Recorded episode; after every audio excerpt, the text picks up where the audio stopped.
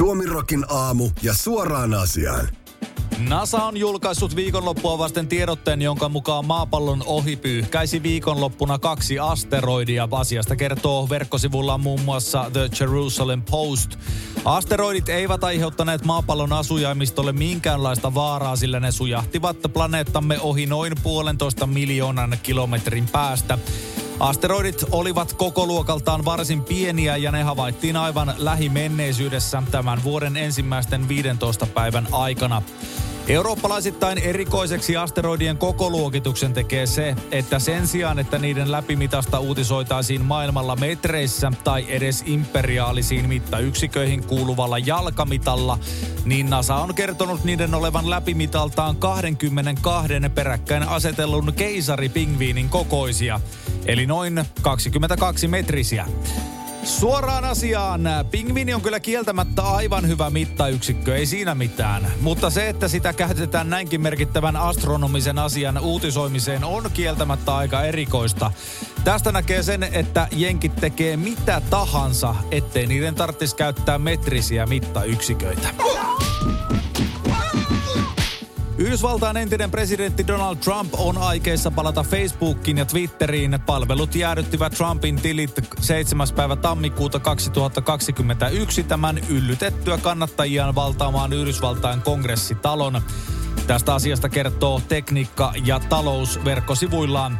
Trump on pyrkimässä takaisin presidentiksi seuraavissa vaaleissa, jotka järjestetään ensi vuonna. N B C Newsin mukaan Trumpin kampanja on pyytänyt Facebookin emoyhtiö Metaa palauttamaan Trumpin tilin yhtiölle suunnatulla virallisella kirjeellä. Kirjeen mukaan Trumpin tilin jäädyttäminen on vääristänyt ja haitannut julkista keskustelua. Alkujaan Facebook jäädytti Trumpin tilin määrittelemättömäksi ajaksi, mutta yhtiön sisäinen hallintalautakunta linjasi toukokuussa kaksituhattakaksikymmentäyksi, että eston tulisi olla määräaikainen. Linjauksen myötä esto muutettiin kahden vuoden pituiseksi. Twitter sen sijaan antoi Trumpille pysyvät potkut alustaltaan, mutta viime vuonna yhtiön pääomistajaksi ja toimitusjohtajaksi tullut Elon Musk kumosi eston. Suoraan asiaan. SuomiRockin aamun saamien tietojen mukaan Trump on jo muokannut somealustojen profiiliaan paluutaan varten. Entinen presidentti on nimittäin muuttanut profiilitietojaan ja niissä lukee nyt, että hän on pituudeltaan yksi pilkku yhdeksän keisaripingviiniä. Pakistanin valtakunnallisessa sähköverkossa tapahtuneen häiriön vuoksi koko maa kärsi sähkökatkosta varhain maanantai-aamuna. Asiasta kertoo Reuters, jota Suomessa lainaa Iltalehti. Pakistanin energiaministeriön mukaan laaja sähkökatko alkoi puoli kahdeksan aikaan aamulla paikallista aikaa. Korjaustyöt aloitettiin, mutta mitään tietoa sähköjen palautumisen aikataulusta ei vielä ole.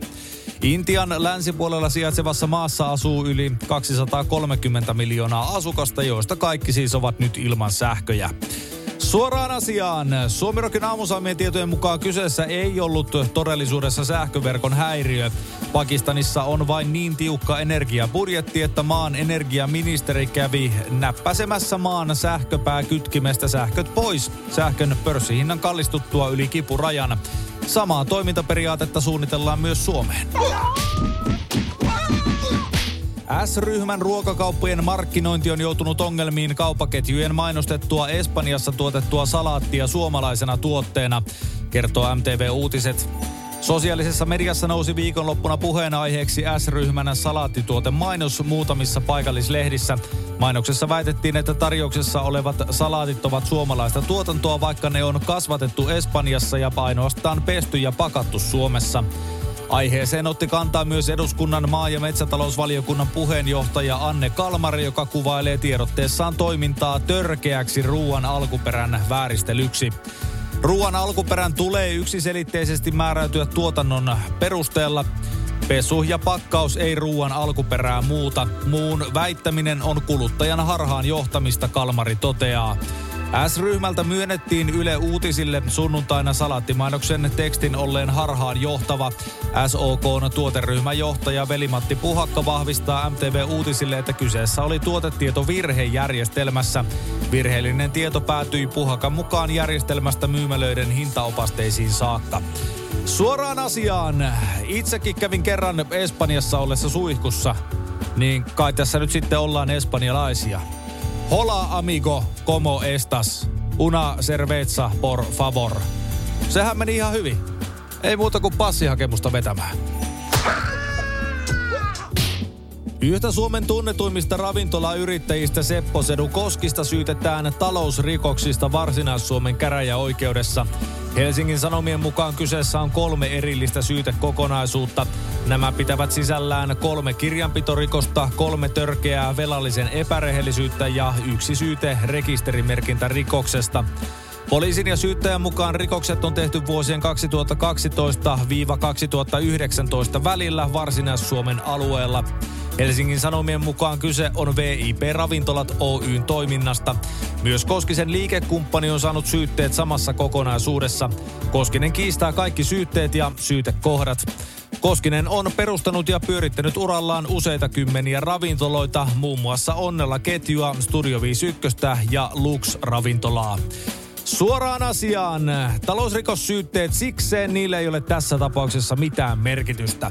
Kaikkein kamalin rikos, minkä Sedu on koskaan tehnyt, on nimittäin Sedu de Luca-nimellä äänitetty Minä muistan sinut aina -renkutus, jota on kielletty jopa valtiojohdon toimesta soittamasta kaikilla mahdollisilla radiokanavilla ja julkisesti vankeuden uhalla.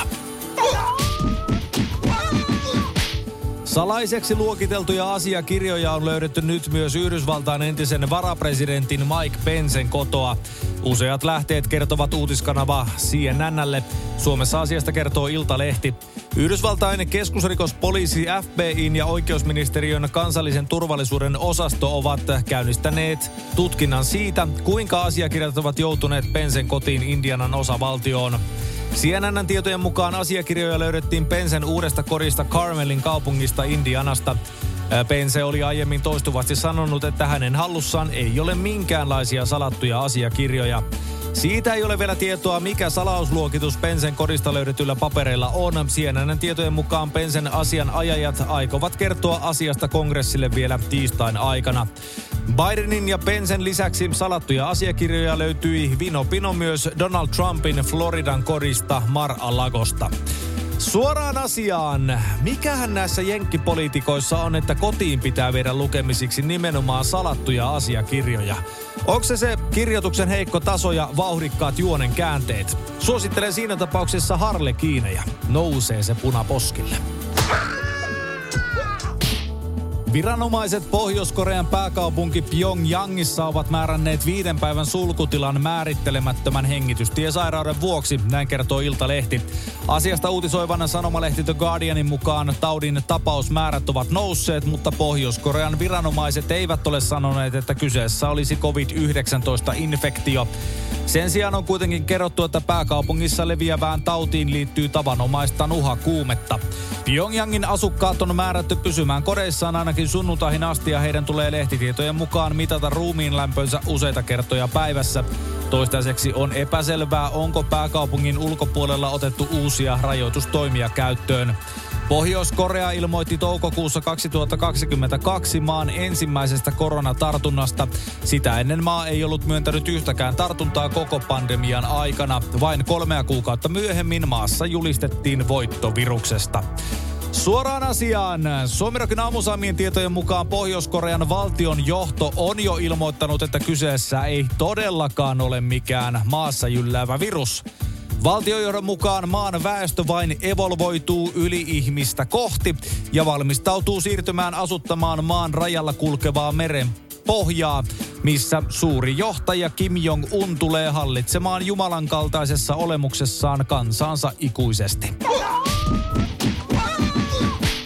Tuulivoimalat romahtavat yhä useammin. Päävalmistajat myöntävät, että valmistusvirheet ovat lisääntyneet. Asiasta uutisoi Suomessa Kauppalehti pohjautuen Bloombergin raporttiin. M T V-uutiset siteeraa Kauppalehteä.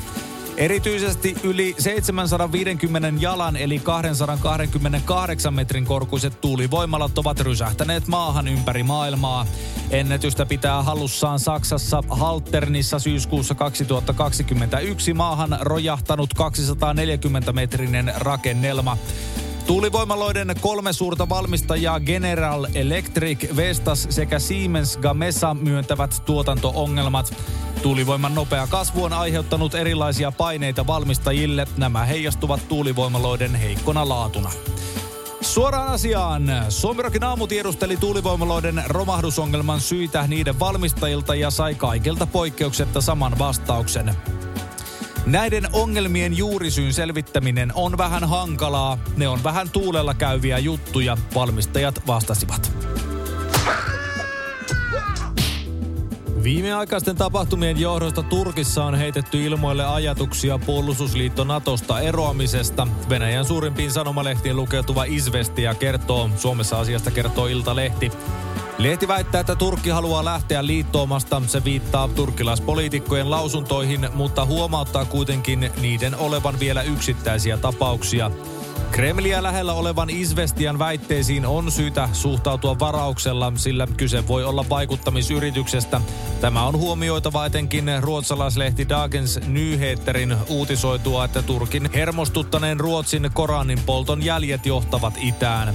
Izvestia kertoo turkkilaisen kansanedustaja Devlet Bahçelin todenneen jo viime vuonna, että Turkin tulisi lähteä liittoomasta, koska muut jäsenmaat eivät kunnioita Turkkia.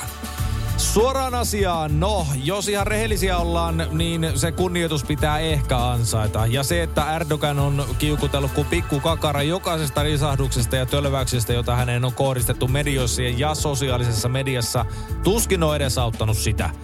Että poistukaa vaan Natosta, ei siinä mitään, jos haluatte. Ja viimeinen sammuttaa sitten kebabuuni.